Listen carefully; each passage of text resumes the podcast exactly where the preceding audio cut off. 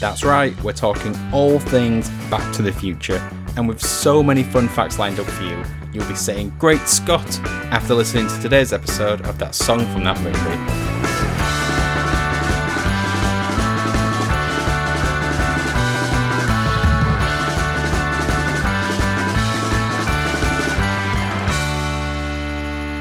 Roads. Where we're going, we don't need them. Thank you for joining that song from that movie, The Journey for the Very Best and Worst of Movie Songs. I am your 1.21 gigawatt host, Dietrich, and we're joined by the boy who, when I kissed him, it's like kissing my brother, Alex. Dean, you said you'd never tell anybody about that. I ruined our moment.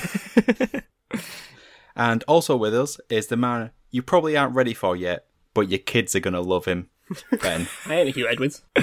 Ooh. topical. Not for when this comes out, but It topical was- at the point of yeah, yeah. recording. We've just found out, guys. We've just found out. I would like to know in the past fortnight, what have you been watching? Da-dee-da. Ooh, okay. Spicing it up. Knockout. Stop. well, you'll be happy to know that I took a trip to the Cineplex, the local Cineplex, last week. and I saw the newest installment of the Indiana Jones franchise. Okay. Okay. Interesting. Okay. Uh, Go on. And Have you both seen it? No, Nope. no. And I probably won't. Um, do you know what it was? It was it was fine. It was it was fun. There was some really ropey CGI of a young Indiana Jones of a young Harrison Ford, I've which heard that, yeah. yeah, it's uncanny valley esque. It's a bit it's a bit uh Star Wars. Uh, was it Rogue One? Was it Rogue One where they had that Yeah, uh, yeah. Princess Leia at the end? well, it's- the face doesn't seem like it's connected to the head. Yeah, I mean it wasn't bad. Like it's it's good in terms of like you you watching and thinking, God, how have they managed to do this? It looks just like him, uh, but it's it's still it's just not quite right. There's something dead behind the eyes. You know, it was okay. It was like it was like it was just like action sequence threaded into action sequence th- threaded into action sequence, and it's got a preposterous ending. I have heard it's one of those endings where you either roll with it and you like it, or you, what the hell is this? Yeah, but I mean, it's the- the... only thing that's actually making me interested in seeing the film. I think I'll just wait until it appears on Disney Plus. Yeah, it's kind of like when you watch, you're like, well, of course, this is where it was going to end. Like, it's it's ridiculous, but the- it's, it's ridiculous in the same way that the other ones were ridiculous. So, Right, okay. um, so I wouldn't not recommend it. It was good to see in the cinema because it's you know it's that kind of film. I don't know how it would play Uh, on a I- Friday night on your TV, but I mean, you guys go to the cinema a lot. No? Well, yeah, but I'm saving myself for the amazing double bill that will be Barbie. Oh, Oppenheimer. Barbie Oppenheimer, you're actually going to do it on the same day. Yep, yep. Well, But which way round are you going to do it? That's that's Yeah. the Well, conversation. Um, I don't know. I don't know if you've seen like, like all the Ghibli films, but in in Japan, there there's the, a film Grave of the Fireflies, which is Yes. a, a Ghibli film, which is like about the, the fire bombings of Tokyo, which is a really serious, harrowing film, and that had a double bill with My Neighbor Totoro, which is like an incredibly light-hearted film that probably caters to the five to ten demographic. So I'm hoping it is that much of a whiplash, but I feel like you need the pickup afterwards. So I think it's Oppenheimer, Barbie. it has to be Oppenheimer, Barbie. I'm agreed.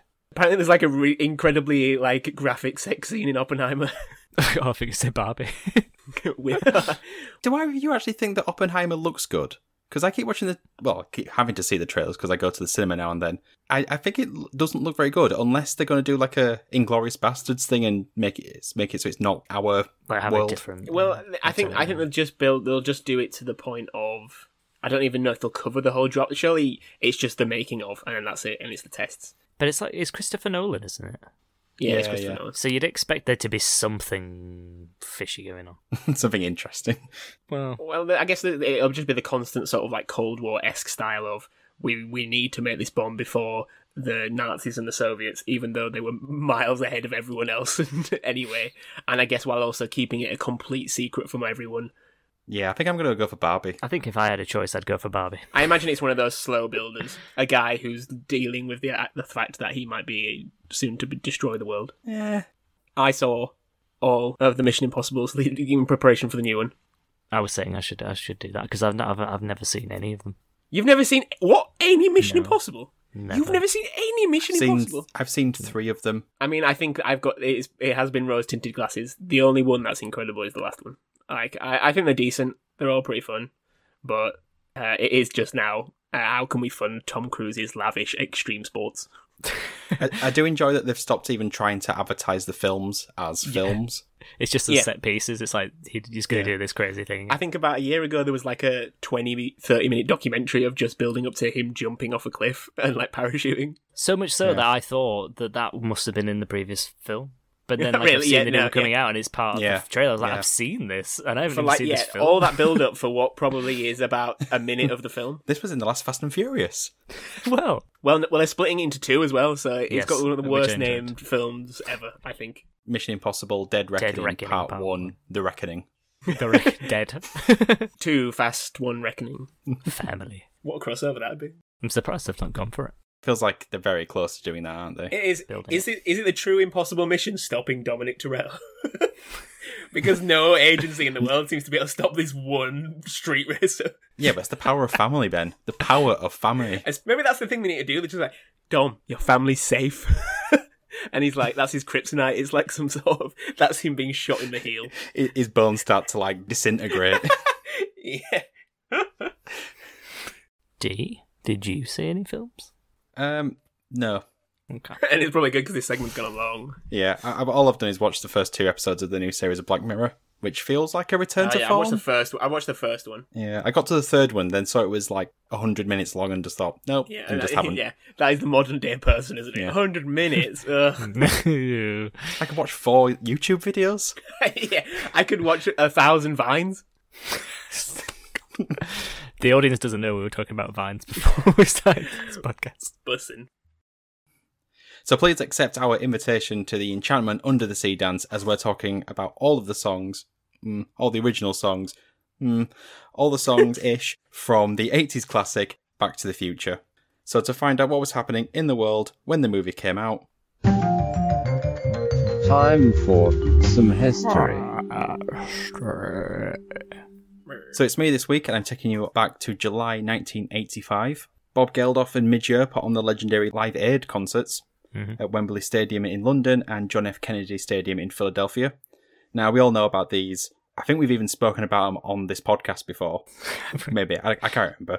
What I thought I'd do, instead of telling people what it is, 'cause everyone knows what it is, I'd just find out what I thought was the top three fun facts, because we love a fun fact on this podcast. Of course. One, Phil Collins performed at both shows, catching a flight on Concorde between the start of the English show and the end of the American show. That's And it incredible. was all recorded in the music video for Easy Lover. Was it really? That, that, that you, Alex, knows it's Phil Collins. Easy Lover.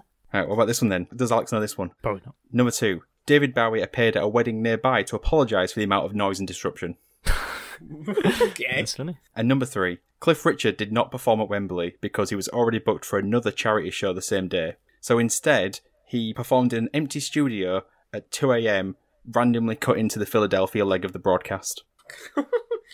Because everyone needed Cliff. Everyone was like, Cliff, Cliff, it's all right. We did, we're fine. He's like, no, I'll do it for the kids. As well in the American broadcast. Yeah. If anyone's not going to care for Cliff, it's probably the American. I don't understand why he thought the world needs Cliff Richard. The world needs some Unless holiday. he, did he perform Devil Woman? Uh, I don't know. I, I just saw a picture of it. I didn't actually watch would, it. would, would you have stayed up for that, Alex? well, I might have stayed up, but I might have recorded. Uh, July 1985 also saw the launch of the .uk domain, so like co.uk, gov.uk, ac.uk. Uh, it's weird to think that websites were being registered back in the 80s. Yeah. As of today, there are just shy of 10 million .uk domains registered. So I think it's only right that we try grab that 10 millionth website, unless it's already passed by the time this episode goes live. In which case, I hope whoever gets it can enjoy their pathetic little website. I still own our old one and it costs me like 30 quid a year. what, you still... I uh, can't sell it. no one wants to buy. It might it might have lapsed that I'm still paying someone.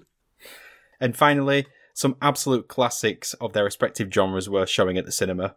First of all, Return to Oz. An Uh, absolute classic. It's, it's all N- right. no, Ben, no. It's a classic. No, it is an absolute classic. It's better than Wizard of Oz. Well, that's not true, but It is. It is. It is. well, I guess I'm beat. I'm beating in the facts. It's one of the best Yep. films ever made. Fact. That's all. Dorothy Gale. anyway, next one St. Elmo's Fire, Better. Uh, it's a which we should do on the podcast. no, no, it's not better than Return to Oz. Mad Max Beyond Thunderdome. Yeah, I've never really seen that. Uh, Which we should do on the podcast. Is that the t- is that the one with Tina Turner in it? yeah? We don't need another hero. Yeah, that's definitely needs covering at some point. Day of the Dead. Not quite a classic. Uh, No, but, But still pretty it's decent. fu- The George Romero one. Yeah, yeah. I haven't seen it go since I was a, a wee Ben.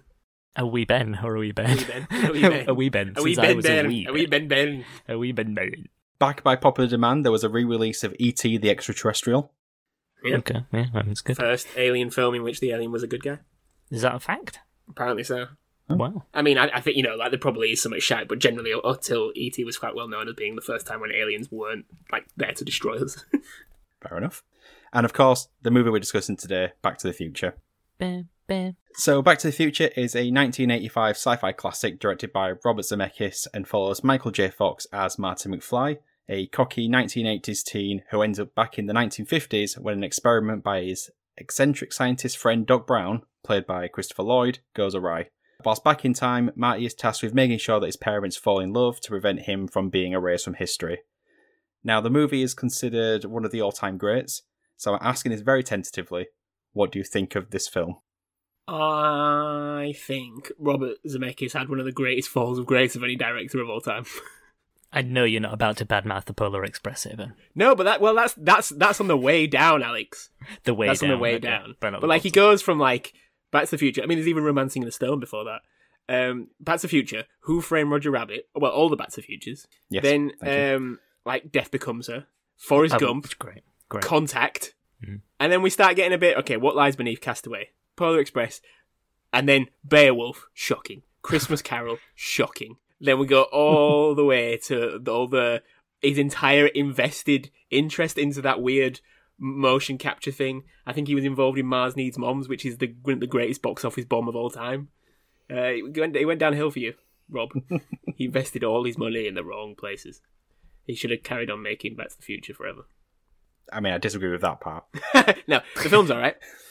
It's a, it's an absolute classic. Um, I Yes. I just think you can watch it at any time in any mood. Um, to just make you feel good. I think it's nostalgic from the first watch. I think if you showed it anyone, it's almost so part of pop culture. It's continued in every probably um era of some relevance. Like even to the point of when what it was set two three years ago in the future part was it? No, it was a bit longer now, wasn't it? When we're talking about the they brought out the Ni- is it the Nikes for that, and Yeah, it yeah. talks about the hoverboard.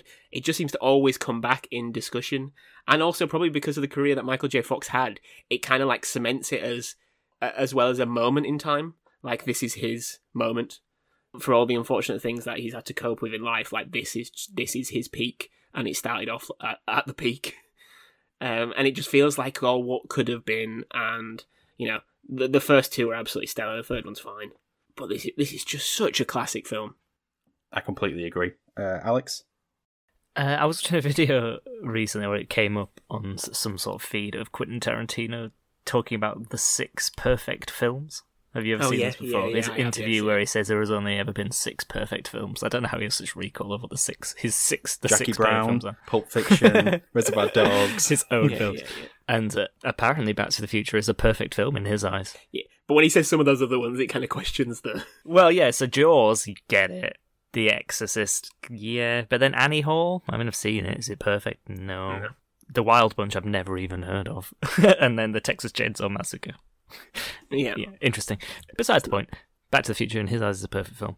I don't know if it's a perfect film, but I, I do know kind of what he means when he says it. It's kind of like it's like a feeling that you sort of have when you're watching it, like that the Robert Zemeckis in this case and, and everyone involved in making it kind of they knew exactly where they wanted you to be at all times while you were watching it in terms of your like kind of Yeah. progression through the story. They you, when you it feels like when you're watching it, you know how to feel in each moment, where to laugh, where to feel slightly uncomfortable or awkward, where to be surprised. It's like the film's kind of like in you, it kind of knows you too well, but not in a creepy Yeah. way. Sort of like you just kind of like are sitting there, and it's just like in the backseat, and it's just you're just allowing it to drive you around because you feel in very capable hands.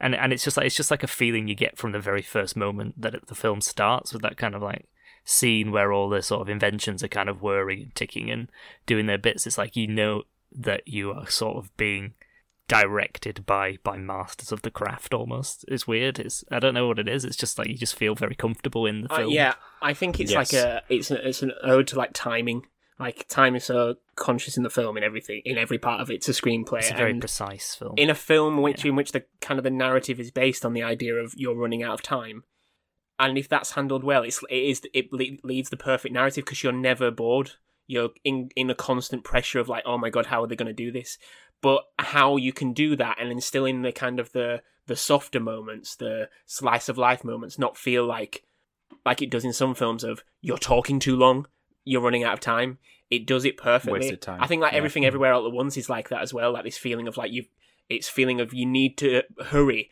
but it allows the the true connected moments between characters to breathe and it doesn't feel like I, I'm, I'm someone in films who can you can always see like you know it said we've got three minutes left and that scene's gone on for five minutes and you know like hang on a second what's going and then it clicks back to the clock and it says we've got two minutes left it's like you were just talking for four minutes Oh god, it's so annoying when films do like a 10 second countdown and it's like 35 and, and, seconds. and, and yeah, yeah, exactly. But Back to the Future doesn't feel like that. it just feels like it's on a constant beat, like it's co- it's perfectly unraveling bit by bit, while still feeling. I guess it's a balance between pressured and like gi- giving it breathing space. Yeah, and it just feels like all the moments that happen are so well connected to where they were supposed to be connected in terms of like the time travel stuff. Like, and there's there's flaws, I guess, in time travel concept as there is in every film. But it feels like everything that is positioned. Like, there's a really good moment in that opening scene where there's a news report about the plutonium being stolen, and then like at the end of the montage, you see it under the table. It's kind of like just every sort of bit has been thought through. yeah. and you, you see the guy hanging from the clock tower. Yeah, Uh, yeah, yeah, yeah. The Harold Lloyd tribute. Yeah, it's just they're they're all sort of just everything has a has a has, comes back around again in the right way, um, and it just feels very thought through. I think it's it's kind of odd because I do think it, it, in so many ways it's such a great film, but to me personally, it hasn't really ever meant that much to me as a film. I know like it's it's really important to you, D, but I've only ever seen it a couple of times. Um, but I think that's just more me. It just I just didn't probably didn't see it at the right time. But the couple of times I have seen, it, I've just very much enjoyed it. Yeah. I mean, I know we're not going to talk about it on this, but the orchestral piece of the theme for Back to the Future, like, is is incredible as well. Like how that building to the, I guess the the, the final scene is incredible, Yeah. uh, and just how it's used. Yeah, it's Alan Um, like, Silvestri. the, whole, the, the whole film is a car chase, isn't it? The whole film is a car chase. It's like a perpetual motion machine. It just keeps going. Absolutely, yeah. So yeah, as Alex mentioned, I love this movie. I love this franchise. The sequel is my personal favorite movie of all time. And for the audience keeping score, it's another movie that I have tattooed on me. I have the a hoverboard tattooed on my forearm, which I had done on October twenty first, twenty fifteen. Nice. But concentrating on the first one though, for me, similar to what Ben said, it's a movie I feel I can put on anytime, jump in at any point and watch it to the end and enjoy every last second of it. Yep. I love the stereotypical and deliberately flawed characters. I love the lived in aesthetic of the whole place. Like Hill Valley feels like a real place. yeah. I love the story and the time travel. I think it just handles it all so well. I, what I really enjoy about again the whole franchise, and you guys sort of sim- said similar. I just love the way it handles the rules of time travel and and the repercussions of breaking the rules of time travel.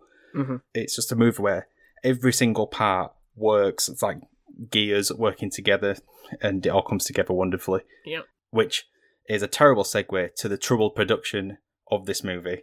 And I hope you two are comfortable and sat down. And if you're not sat down, I don't know why would why you would stand up to record a podcast. Uh, but I hope you sat down because there's an absolute gigawatt of production troubles with this movie. Jiggle what? So the movie's concept came about when one of the screenwriters, Bob Gale, was at his parents' house looking at his father's high school yearbook, wondering, would I have been friends with my dad? He decided that he wouldn't be, but he did think it was an interesting concept for a movie, which he shared with Robert Zemeckis. Uh, together, they wrote up a script and p- pitched it to Columbia Pictures president Frank Price, who didn't like it. Frank Price said they needed significant improvements, some of the concepts from the first draft was that 1985 becomes futuristic at the end, which I guess they sort of played with in the sequel. Uh, George McFly becomes a world famous boxer after punching Biff, and uh, Marty powers up the time machine in 1955 by driving into a nuclear explosion with a bottle of coke. Okay. Well, it's one of those things. It, on paper, some of these, some of the actual bits wouldn't s- make much sense, but you know how it's done. That's that's true. With those ideas, I can sort of imagine if you're writing a script, thinking, "Oh yeah, that's a really good idea," And then when you say it out loud, it's like, nah, it, it seems a bit too convoluted. Yes. Again, to a second reference, you write everything everywhere all at once on paper, and it just seems an absolute sh- shit show. I mean, how do you That's how true. do you write that film on paper? That, that's Dunno, I- I- baffling. the, the, the, the Backwards? only people that also wrote Swiss Army Man, you know. Well, yes. Uh, anyway, the script was re- reworked and Frank Price liked it, but opted against giving it the go as it didn't think it would have much appeal to the mass audience, um, especially as most comedies around the time were far more sexual. So, y- your Porkies, your Animal Houses, and Back to the Future God, was, the pork- was very tame in Wait, comparison. wait- using porkies as a reference for any kind of bar. That's what it used. God, we need, I think we need we need more peepholes in in changing rooms for this film to be successful. So Bob Gale and Zemeckis offered it to over 40 different production companies, including Disney, who all turned it down. So the script sat dormant for a couple of years. As Ben mentioned, Robert Zemeckis went off and directed Romance in the Stone, which ended up being a huge surprise success and handed our boy Rob enough credibility to return to Back to the Future and press on with finding a real home for it. Enter Steven Spielberg. Senor Senor Spielberg. Spielbergo. So Spielberg had just set up Amblin Entertainment under Universal at that point and was contacted by Bob Gale and Robert Zemeckis about taking on Back to the Future, and it was go time. all guns blazing. There was a large bit of legal wrangling required to get the project from Columbia to Amblin and Universal, but this section is already massively long, so I cut that. Uh, so the long story short is that Back to the Future, now with Spielberg's clout, is getting made. It's amazing just the influence that one person had. Yeah. Fun story before I move on from this relentless production history. Uh, I wrote it, so you don't have to endure it. Uh, Universal didn't like the movie's title and suggested an alternative, Spaceman from Pluto, Love it. What? which is a terrible name. Terrible name. how is Back to the Future not a great name? I, I don't know. Well, the reason I thought I'd mention this is because of the way Spielberg batted away the request. He wrote a response saying, Hi, thanks for your humorous memo. We all got a big laugh out of it. Keep 'em coming. Keep them coming. Um, Spielberg bet that the people were too embarrassed to say it was a serious suggestion, and it worked. yeah. It's hilarious. Keep them coming. Uh, now, this feels like one of those obscure fun facts which everybody knows, which we've talked about before on the podcast, with the most famous example being So f- a famous fact that everybody knows yeah, everyone thinks it's an obscure fun fact. We've talked about this podcast before, from this film. definitely. No, not about this film, just generally. A, a general obscure fun fact about film. Ah, Jesus Christ, D. Christ. It's that Big Another Mo is Oh, it's Gary Oldman's sister. sister. uh, well, yeah, we, we have spoken about that before. Big fact. Sorry. Jesus Christ. Anyway, I was, that was, I that was was a well, behind, painful- well behind on that one. It was painful. Yeah, I thought you'd cut out, but it was actually you setting up the joke. I was just I was just broken for a second, being like, uh, what? I don't know. uh, Big Mo being Gary Oldman's sister. You can c- splice it in there. Cheers. So it's hard to imagine Back to the Future without Michael J. Fox's performance now, but originally that wasn't going to be the case, which is the fun fact that everybody knows. So Michael J. Fox was their first choice, but he was tied up on family ties. Yeah. Uh, so a huge list of actors were auditioned for Nice. Martin McFly. I've gone through it, like I said, it was a massive list. So I've picked out the names that we'll recognise, and I want to get your thoughts on each one. Mhm. Just quick thoughts on each one. John Cusack. Well, He just, he just exi- he was just Mr. 80s, wasn't he? he was just in other films. I don't think he's got the kind of like the he hasn't got this like goofiness No. required. John Cusack only plays John Cusack, though. Yeah, that's true. Uh, Johnny Depp. Hard pass. Yeah, yeah, yeah. Okay, okay. Uh, Ralph Macchio. well, uh, yes. What could have been? Charlie Sheen. Again, hard pass. I, th- I can see that though. No, he's too. he- Yeah. He, was too cool for school. No, wasn't but he? I mean, what? Part of Hot Shots. yeah, well, yeah, but that bit he's ha- he's playing uh, straight in Yeah, that he's playing a cool person. He's, he's playing it straight. film. he is though, isn't he? He's playing it straight. in that Yeah, film. well, ish. As, as, as much as like Leslie Nielsen's playing it straight in Naked Gun. Okay, ne- next one on on a similar theme, John Cryer. yeah, I mean that makes more sense. I mean, obviously he was in Pretty in Pink, wasn't he, around this time? Yeah. Okay, But he's more of a goofball role, so I can kind of see that making slightly more sense. Ben Stiller. Uh, was Ben still uh, around? in In, the in- 80s. was he in? That's what he films and said. stuff? I- it's what he said. yeah, no, not denying I it. didn't question the list. I just merely made it much shorter. Billy Zane. I Yes, mean, everything obviously. better with Billy Zane. Billy Zane makes Titanic. Billy Zane would have been a great Biff. Busy would have been great in every role. Yeah, yeah. It's like a Ma- Markovich. I didn't include it because it was running long, but Billy Zane also auditioned for the role of Biff, Nice. It Could have didn't. worked. Could have worked. which is why they were like, "Yeah, we, we like you. You can have a role in the film." uh, Robert Downey Jr. Yeah, well, it would have worked, but you know, it was It'd have been- probably um, buried in things. and finally, and the most interesting one, Eric Stoltz.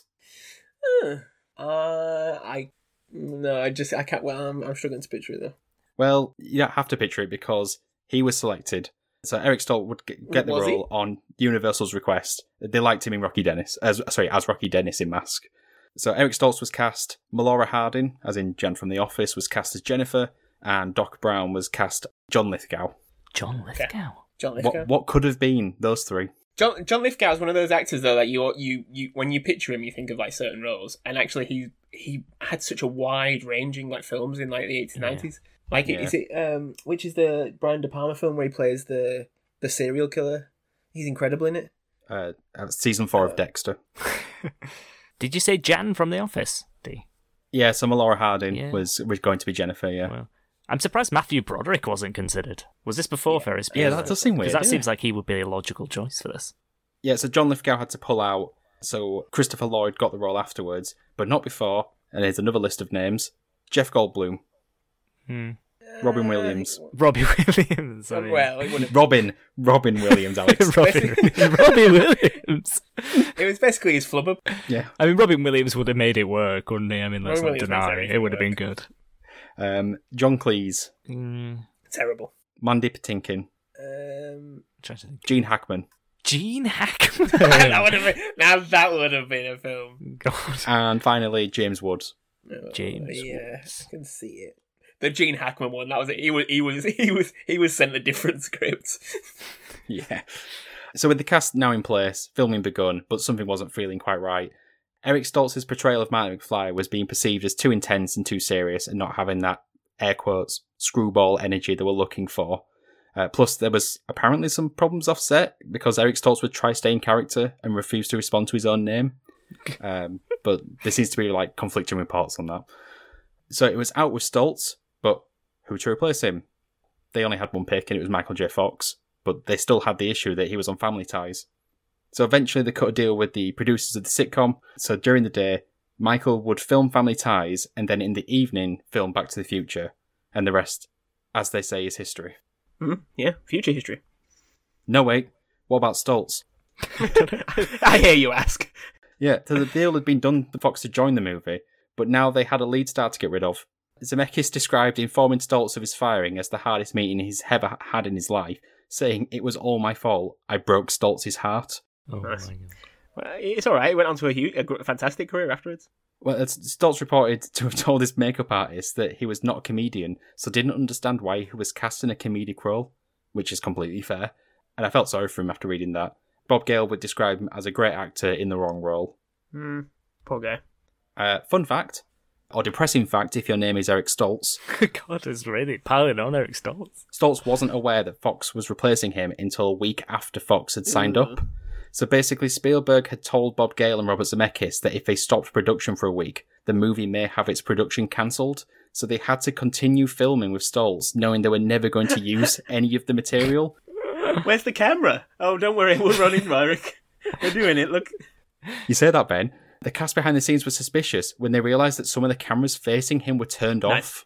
nice, Oh. nice. And um, a few of the people doing the set dressing were told to leave up the 1955 dressing, even though it was a scene for 1985. It's like some sort of weird Truman show where everyone's doing this thing for Eric Stoltz. Yeah. Oh my It's, it's awful, isn't it? It is. Anyway, movie's done.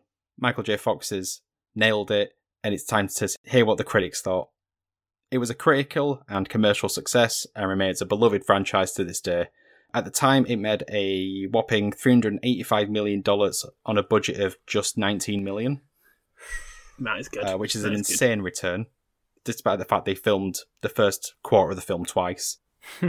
and with all the re-releases, that number keeps going up. All the re-releases made it very difficult to find out what the actual number was for how much it made in its initial release because it's it's had five official re-releases in the past ten years. Why is this? I think if a film ever comes out as when it says like, "Oh, it's the 20th anniversary," they're tricking you. if it was good enough, you would have already released it. Did you go see the Wicker Man's recent re-release, Alex? I didn't know. I would have liked to. I saw people complaining that much like when I went to see uh, Glass it was Onion, not the it was not the Nicolas Cage one. no, it had loads of like Edith Bowman interviews beforehand, and it just kept Oh, going yeah. and going. yeah, then I am glad I did not. yeah. So awards wise, I'm not going to waste time more so with the Golden Globes. Uh, so it was nominated for four Academy Awards and successfully picked up one. It won Best Sound Effects Editing, whilst also being nominated for Best Original Screenplay, Best Sound, and most importantly for this podcast, Best Original Song. But which song? And what did it lose out to? Find out in the next segment when we talk about the songs from this movie. So there are four main songs in Back to the Future. Well, three. Do we want to talk about the rendition of Earth, Earth Angel? I've got no notes on it, but you can quickly give your opinion. Should you have any now? Uh, if you say, "Oh, do you know that Earth Angel song?" And I'll, I'd say, "Oh, the one from Back to the Future," and they'd say yes, and I would say no. well, I this I, I really rec- I recognize this more than one of the uh, Huey Lewis songs that is on this list. But I don't know if this scene because this scene has been parodied in lots of stuff and they use this song. But I knew that this song was. But I think I knew it was from a prom scene. But I maybe didn't know it was from this film. I was thinking maybe is it the song from Greece? Is it is it the slow dance song?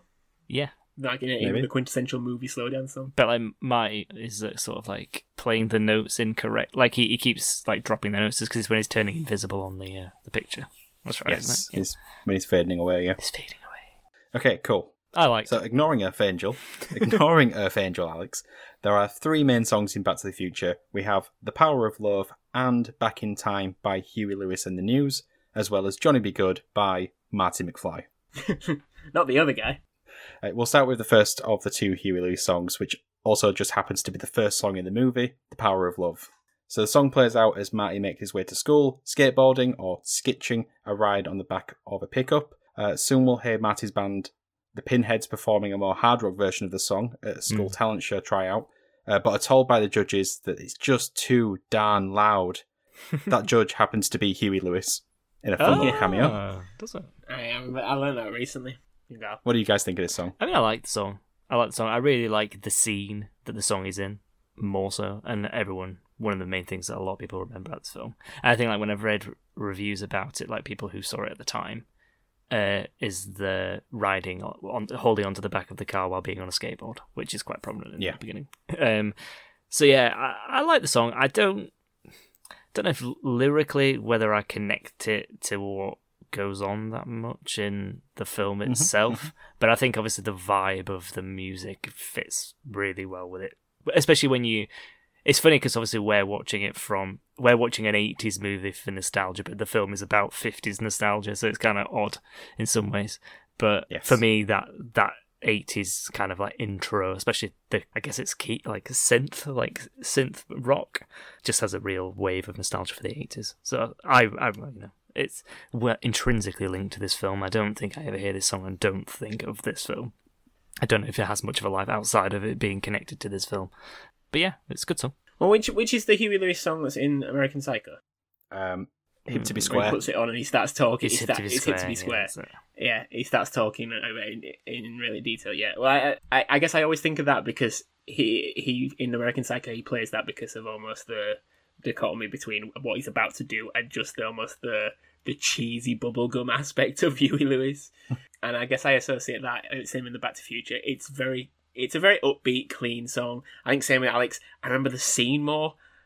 I the, the lyrics don't really mean much. It just feels like it's it's a it's a pumping up song, like getting you ready. It's like a typical sort of like the day is dawning kind of song, you know, Hmm. like oh, like a, not not necessarily opening onto a film like we talked about last time with Midnight Cowboy. It's like this um like thi- it sets you up for this is the pace we're going at. You know, like he's gripping onto the back of the car and going round like w- get, you know keep up. That's what the song feels like. Yeah, I think you're completely right there, Ben. Unsurprisingly, I love this song. Uh, I was kind of disappointed that Alex said that he had uh, no memory of it outside of like its connection to the film because it was played at my wedding. well, no, I didn't say I didn't And you have no guys were there. memory of it outside of it being connected to the film. I just don't. I don't really hear it as other than being connected to this film. And- And when I was at your wedding, I was probably like, "That's that song from Back to the Future." I recognise this song from somewhere. Dee's wedding. So, audience, if you're looking for a song to get people of all ages onto the dance floor, l- let me recommend this song because it worked at my wedding. In terms of the history of th- how this song came to be, Huey Lewis was approached to write this theme song for the film by Bob Gale, Zemeckis, and Spielberg. The trio pitched the idea of Huey Lewis writing a song and said they intended to make Huey Lewis and the News Marty McFly's favourite band. It didn't really work because Huey Lewis rejected the opportunity. He said he didn't want to participate because he did not know how to write film songs and certainly did not want to try and write in a song called Back to the Future. Which, I mean, what rhymes with future? Hugh... Kama Sutra. Okay. Um, Phil Kucher. I feel like Huey Lewis is correct here. Cool. Not to write a song called Back to the Future based on some of these suggestions. I don't know. Back to the Future, Kama Sutra. It writes itself. I, I like I like Alex's way. Yeah, it seems fa- family friendly. Family friendly. Something something Burt Ward. It rhymes itself. Rhymes with future. Moocher. Computer. Doesn't Yeah, kombu- stupid, com- isn't it? kombucha. Computer. Kombucha, Kama Sutra, Yeah. Kama Police. this, that, that, that sounds more like a Dire Straits song. Computer. Uh, Mini the Moocher.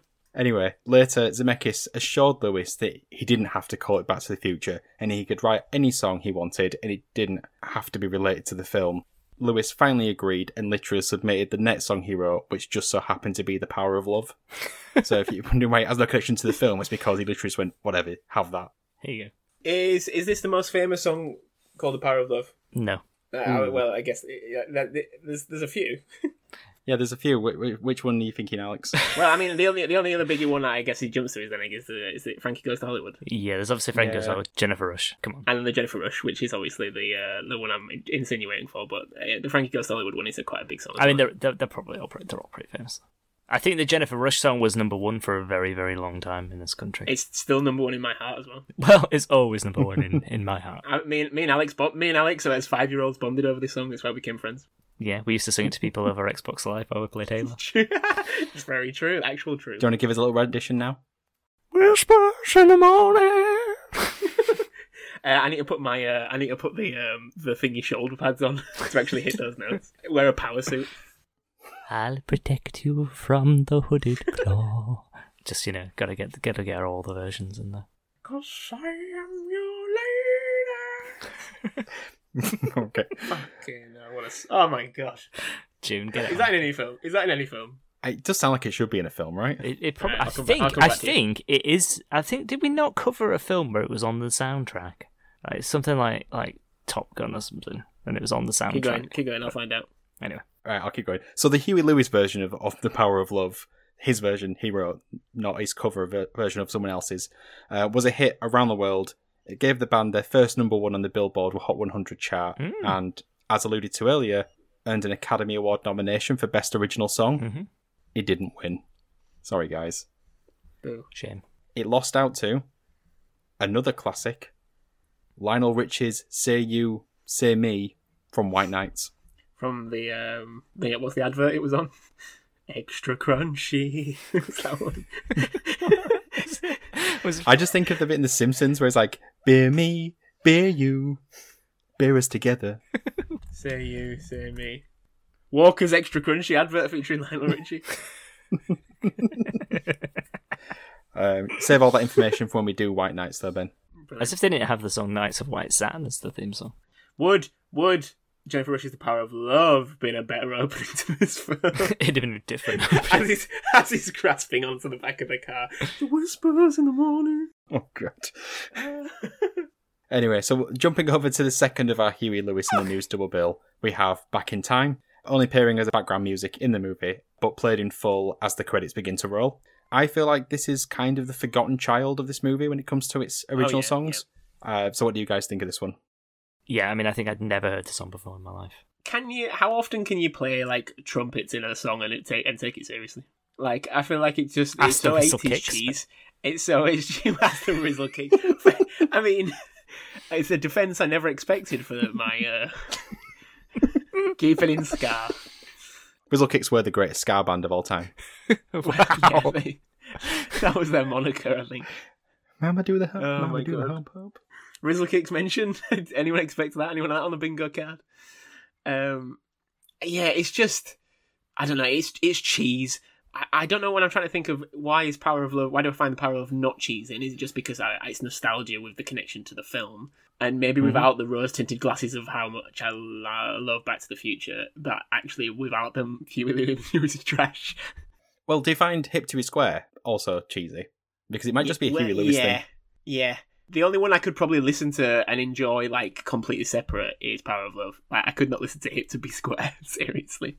Unless I was Could wearing dance to my it, though. faded my faded denim jeans, yeah, and I was trying to see if they fit my ass.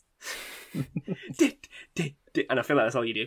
Does it feature? Does it feature in the film at any point, or is it like a closing credits? It's just background music a few Background times. music. Um, and it appears in the sequel and the third one. Right. Uh, again, as background music, like in the third one when Needles, as in Flea, turns up in his car, he's listening to this song. It doesn't quite have the impact of the power of love. It's it's interesting given what you said about him not wanting to write a song called Back to the Future. He has he just, he just happens to have a song called Back in Time, or did he write the song for the film later? Like I don't understand that. Like he he he didn't want to write a song for the film. Great question, Alex. Okay, you Great can answer. question. It's like you're reading my notes. Okay. and I like it. So, unlike the mission to convince Huey Lewis with the previous song, this time it was as simple as Zemeckis asking for another song, uh, which Huey, in his words, reluctantly agreed to do, but this time he read the script to the movie, writing a song following the similar story beats. Of course, with The Power of Love, he'd commented that he didn't know how to write movie songs, so this time writing a movie song specifically about the movie was quite the turntables. Yes. Lewis, regarding writing the song, said, It turned out that it's actually quite easy to write a song for a film. In a way, it's easier as you don't have to invest yourself in it. It was a lot of fun. Nice. Oh, Basically just saying like, yeah, it was fantastic picking up a paycheck like this. Well, I'm assuming he got paid double for writing two songs. It wasn't just a case of like you get some royalties for the soundtrack. I don't know. Some acting credit as well. That is true. Because the lyrics to this one are like sort of like, "Tell me, Doctor, where we going this time? Is this the fifties or nineteen ninety nine? So it was very much writing to the sort of rough yeah, premise. he'd actually of got the script or at least the, the footnotes. Yeah, yeah. But then the last, the Yeah. last sort of like twenty lines of those, gotta get back in time, gotta get back in time, get me back in time. Because yeah, I mean, it just makes you think more, doesn't it? The power of love. Like love is not a central focus of the of like the narrative. Really, it's not like it's not a lovey dovey film. yeah, but it's about making his parents fall back Like- in love. Mm, well, yeah, but well, not back in love because they're not in love yet. Time's I terrible. mean, throughout the most of the film, his mum's in love with him. yeah. That's the power of love. Time travel. Next song. So, rounding out the songs we're talking about today is not an original creation for this movie, but one which is incredibly linked to this movie in pop culture. It's the legendary guitarist Chuck Berry's Johnny Be Good. The song is a semi autobiographical story about a young black boy who, although illiterate, has the natural ability to play guitar and hopes he can maybe use that ability to become successful. Before we talk about its use in the movie, uh, and we will get to that very soon, what are your quick thoughts on just the song? Yeah, I, I always find it weird to because I'm always thinking of the the Chuck Berry version, and then when you hear it singing, and it's obviously not that version. It Mhm. always it always catches me out, but probably better because yeah, as as in, as as famous and influential, and yeah, as ve- as a very good guitarist that Chuck Berry was, he was also a pretty disgusting person. so uh, it's probably good that the film that actually the film is not him singing. That i- that is fair. And uh, if you want to know more about Chuck Berry, have a look at his Wikipedia page. It's uh, it's quite a read. yeah, there's, there's loads. Yeah. It's got- It's quite, it is quite a read, yeah. It's the fact that some, some of his famous songs as well, he was just basically writing about some of the ex- some of the stuff he used to go to. It wasn't good. What do you think of it, Alex? Well, I had forgot. I mean, well, actually, because I'll be going on to uh, talking about the scene. I uh, like the song a lot. I think it's very good, and I, I feel like I knew this song before I saw this film. It was the Caravan classic. It- you know, it got played at the Caravan. Well, the Caravan's been covered a lot on this uh, podcast at times. Yeah. Not so much recently though, but we're back. We're back at the Caravan. bringing it back. Yeah, bringing it back. So very, very aware of the song. Very much liked it. Yeah. And nothing more really to It is a say. great it's a song. classic. It's a classic of the rock and roll genre, isn't it? It's one of the the original Yeah. rock and roll songs, as, as is uh, outlined Yep. in the film. Someone who The- agreed the- with you was Rolling Stone. They put it as their seventh greatest song of all time, Mm-hmm. Mhm. and the number one greatest guitar song of all time. Well, okay. I wonder if it was on their updated list. Um, I leave that kind of thing to you, Ben. You're you're the guy that likes Yeah, like Rolling yeah, Stones yeah. lists, AFI's I, lists. I just like lists. I like lists. Love a list. Yeah, it, it is one of those. I mean, the, the guitar is incredible in it. Yeah, it's just that intro as well. It's just like so iconic. Yeah, definitely. Absolutely. I feel like every single American 50s style diner I've ever been in plays this song at some point. Yeah, it, it, it is it's a proper rockabilly sort of like yeah, you kind of start dancing. To I can it, see yeah. red and white tiles everywhere. Bowling shirts. Yes. Uh, so in the movie, the song is performed by Martin McFly and the Starlighters Band in 1955. However, the performance goes down like a lead balloon with the audience, leading to one of the all time great movie quotes I guess you guys ain't ready for that yet, but your kids are going to love it. Mhm. There is a lot to unpick with this scene, so I'll just open up the floor to you. Is uh, so it's it's not Michael J. Fox singing, is Mm. it? No, it's not. No, do you want me to go into that now? Yeah, please, please tell us. Okay. 'cause, yeah, I, wasn't, I want to know. Okay, yeah, so it's not Chuck Berry singing and it's not Michael J. Fox singing either, so apologies to the audience members who have just had that ruined for them. That was an illusion shattering moment. It's actually a singer called Mark Campbell from the band Jack Mack and the Heart Attack. Great name for a band. That's good. Jack Ma That sounds like a band that plays specifically and only proms. It does. Perfect for the role.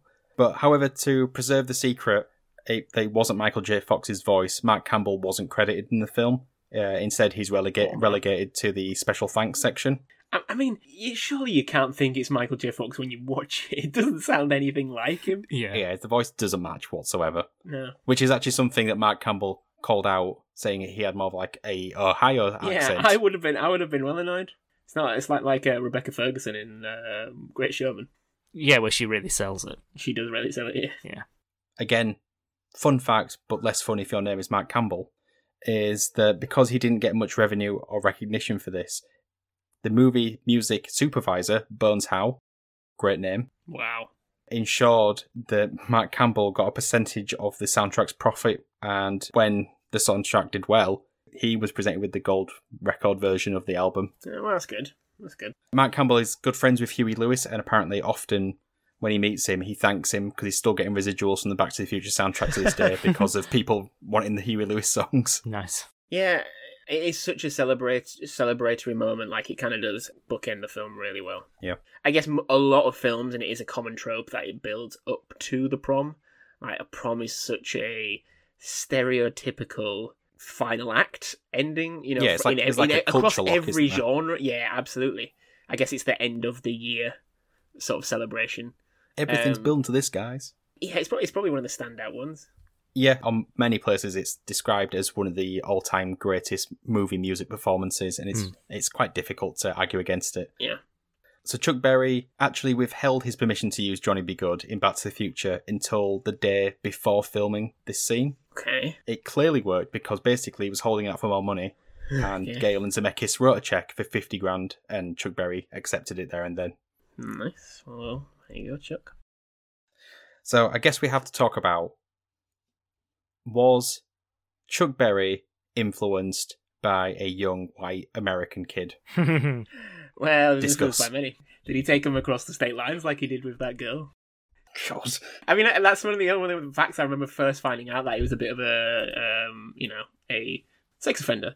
That he he just Yes. rea- he, he would really liked a fourteen year old girl so much that he took her across state lines to like try and like you know avoid like the laws in the state that he was in.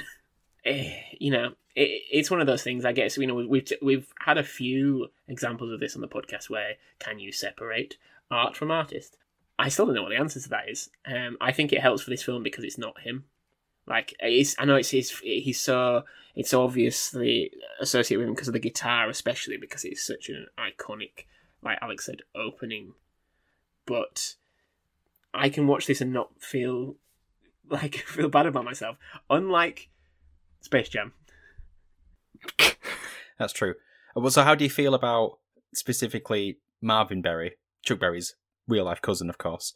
Uh, picking up the phone and saying, "Listen to this." Listen, but the the, It's not the, his real life cousin. That was a joke. Yeah, but- Anyone listening? the line is so contrived though, because like why why would he say it's Marvin Marvin Berry? and it's like well Your cousin Marvin. You know that new sound you've been looking for well listen to this. on the phone. That would sound just like you would not be able to hear what's going on that close to a speaker. And as I'm sure many people have pointed out, he missed the first half of the song. So how did he write it? Yeah, yeah, how did that's he so true. write it from here? do you know? Do you know if um prior to this was this Chuck Berry's famous most famous song? Do you know? I don't know actually. I think Uh, it didn't probably look. is. It, it did, like I say, it's it's got a very ropey Wikipedia page, and I didn't want to spend much time on it. Yeah, well, yeah. it has that rollover Beethoven, doesn't it? Which I- is that yeah, his? there's, there's, a, there's a few. There's like Maybelline, My Dingaling. Is it the one about Rudolph or Like, something? most, most, I guess, My Dingalings, I associate more with Millhouse now, but yeah, same. I just, I don't know. It probably, it has to be. I mean, I know he's got like Run, Christmas. Run, and, like, Rudolph, that's what I was yeah, trying to Run, think Run, of. Rudolph. Yeah, yeah, yeah. But I probably it was this song all the time, don't- wasn't it? Probably. I guess I'm trying to think of whether Back to the Future sort of cement this song, or did it rise it to this is now Chuck Berry's greatest song. For this joke to have worked in It 1985, had to be a well-known song. That's It had to be, it yeah, a well-known exactly. It song. had to be a well known song, and everyone has to know that it was Chuck Berry. My Dingaling would have worked better. Do you think the audience would have reacted the same way to my dingling? Uh, in the 1950s, they probably would have had a bit more of a stronger reaction. I think it's why it's funny that he says it's an oldie. Oh well, obviously there's that line where he's like, "Well, where I'm from, it's an oldie." Yeah. But it wasn't that long before the film is set, is it? It's only is it thirty years? Is it twenty? How how many years before is it? Eight- 80s. Um, 30 years, yeah. So it's not like ancient. That's like the nineties from now. Oh, God, don't say that, Alex. it's like it's like a, a high schooler now going back to the the nineties. 30 years is quite a long time, though. What's the song that came out 30 years ago? Well, I don't know something by Oasis, Wonderwall. Something by Oasis, Wonderwall. Well, yeah, so, I mean, terrible comparison. You could go, yeah, like it's like someone by now and experience lad culture and Britpop. That would be a terrible film. Someone make it. so I think between, let's include Earth Angel because Alex likes it. I think it's two, two strong songs, one good song, and one nah song. But you can decide which is which. That's basically all I've got for that. It's one of those ones where it's like the I feel like if people listening and me uh, hearing the facts for the first time, I felt like I've genuinely learned something about the things that happened. Yeah, Have you got a top five, Ben? I do. Ooh, let's do it. Top 5. Top five time.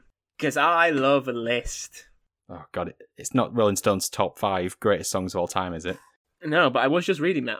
Come on, can you guess? What's my top five? I am a predictable young lad. Best time traveling films, highest. Way. Oh, right, okay, it is just that. Well done. Yes. That seemed too obvious even for you, Ben. Well, it's because it's because you not you've never got all five. Yeah, we aren't good. That's not true. It is hundred percent true. It is hundred percent true.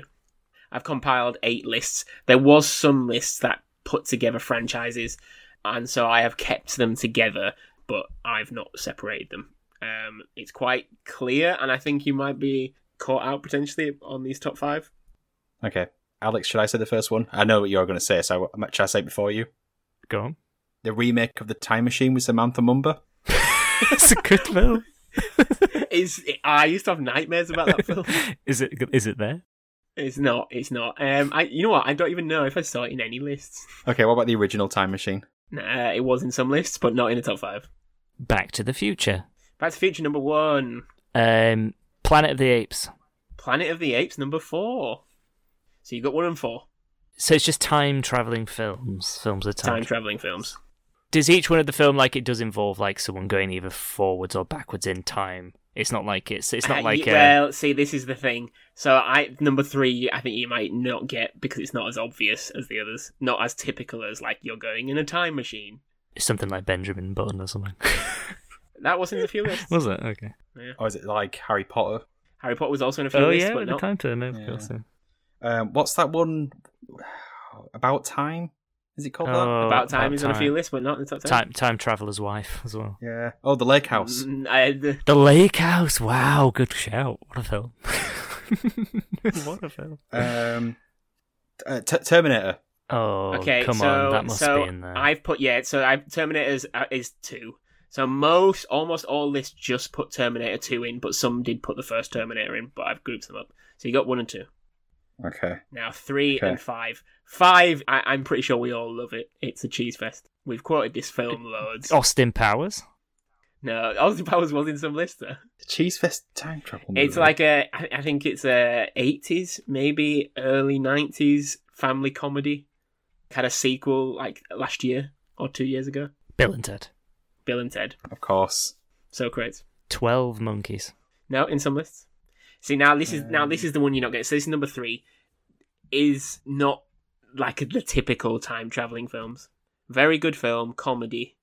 hot tub time machine. No, again, no time machines involved in this one. Oh, so it's like a portal or something Mm. like that. Groundhog Day, Think more slice of life. Think it never really gets explained. and it's not Groundhog Day. It is Oh, Groundhog, Day. Groundhog Day. I Ah, mean, Oh, it's, right, I guess. it's it's a very good film. It's a fantastic film. So I don't count that as you getting them all because I gave you every handed three. Yeah, I mean, it's not it's not really a time travel. Honorable film, mentions. is it? Honorable mentions. Star Trek. Idiocracy. Looper. Looper, About time. Yeah, Looper was Looper. Some put, someone put Looper at number two in the list. but it's but but surely the the premise of the list is that the films are good. Yeah. Edge of Tomorrow. Edge of Tomorrow is a good film. I was going to say Edge of Tomorrow next. Yeah.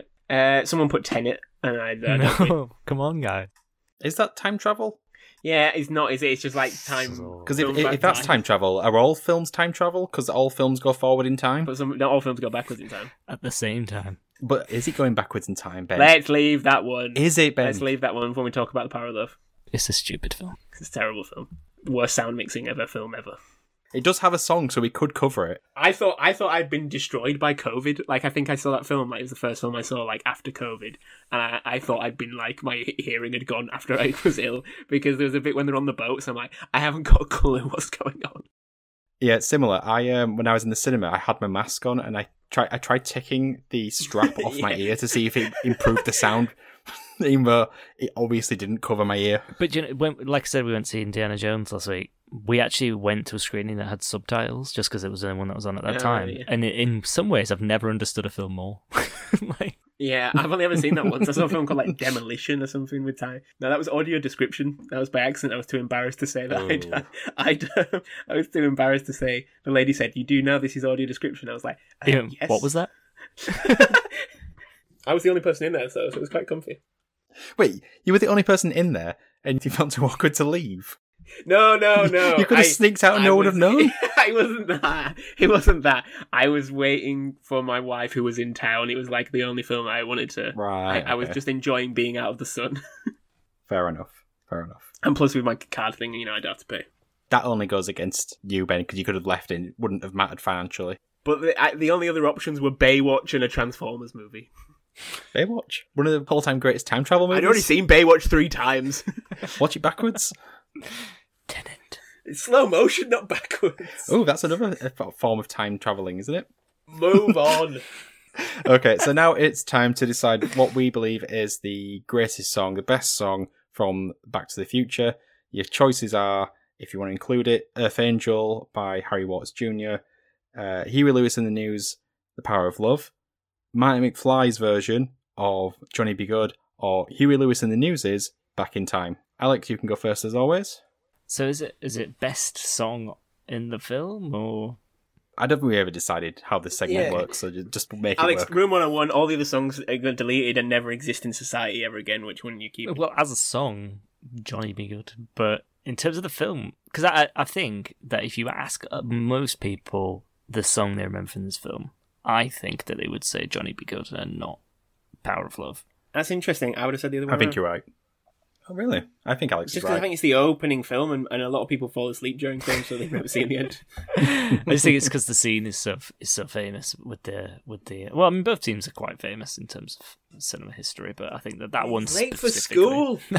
um, but I think uh, I think Johnny B. Good will be remembered. But I, I kind of feel that because it's not a song for the film, that I sort of want to go for the Power of Love, even though I don't love it as a song. I really like the scene, and I think it's it's the song of this film almost because it's the song that features specifically in this film. I don't know. So I'm going for the Power of Love, weirdly.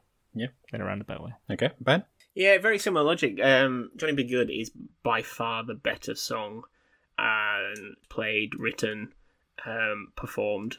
But Power of Love is, to me, it is the it is the Back to the Future song. I feel that's what opens it up. It sets you off on at the tone and pace to just uh, to just enjoy yourself, um, and actually makes for some reason the power of Back to the Future makes this song sound good. and um, so yeah, I'm gonna go with Power of Love, I'm also going to go for Power even of though Love. every other version of Power of Love is better than this Power of Love. That's fair. Uh, yeah, I'm also going to go for Power of Love. Obviously, I've already mentioned that I played it at my wedding, so I feel like I'm kind of literally con- contractually obliged to pick that. So yeah, it's at victory for the power of love. Sounds like. Well done, Huey. Well done, Jennifer. Well done, Frankie. The odds were always in his favour, wasn't it, really? Yes. Checks in the post. Okay, so that brings us into another episode of that song from that movie. Let us know which one you think is the best song from Back to the Future on one of our well now many social media places. So we're on Twitter, kind of on Hive, but it's dying. We're on Threads, we're on Threads, and we're on Instagram Threads. No cap. on Threads. Yep. God damn it. So Ben, what is our social media handle? At TSFTM pod. So you can help the podcast in many ways. Uh, subscribing would be good, uh, but you can also do it by sharing this on a random subreddit. Uh, Alex, what random subreddit should the audience share it on this week? It's, it's really got to be Eric Stoltz, hasn't it? Oh. Show the show, show the man some love. Come on. Oh, sure. All right. You you don't mean like sticking the knife No, in. oh god, yeah, maybe by accidentally. I didn't intend it that way, but hey, if that's if that's what you want to do, that's what you want to do. So you can also help the podcast by signing up to our Patreon, which does have our first ever episode we ever recorded and never released on Eight Mile. It was a lot of fun at the time and cringy to listen back to, so enjoy. Um, you can also buy our merch, and the other way you can help us is by leaving a review wherever you get your podcasts and telling your friends about the podcast. So what's left now is do some goodbyes. So it's goodbye from myself, goodbye, and goodbye from Alex. Steven Spielberg once said, "Keep 'em coming." and goodbye from Ben. No cap. really? God, I'm gonna have to keep have I'm gonna have to keep all these references in the episode now. Thanks, Ben. Bussin'. Uh, uh, goodbye, everybody. Bye. No cap. I am exhausted.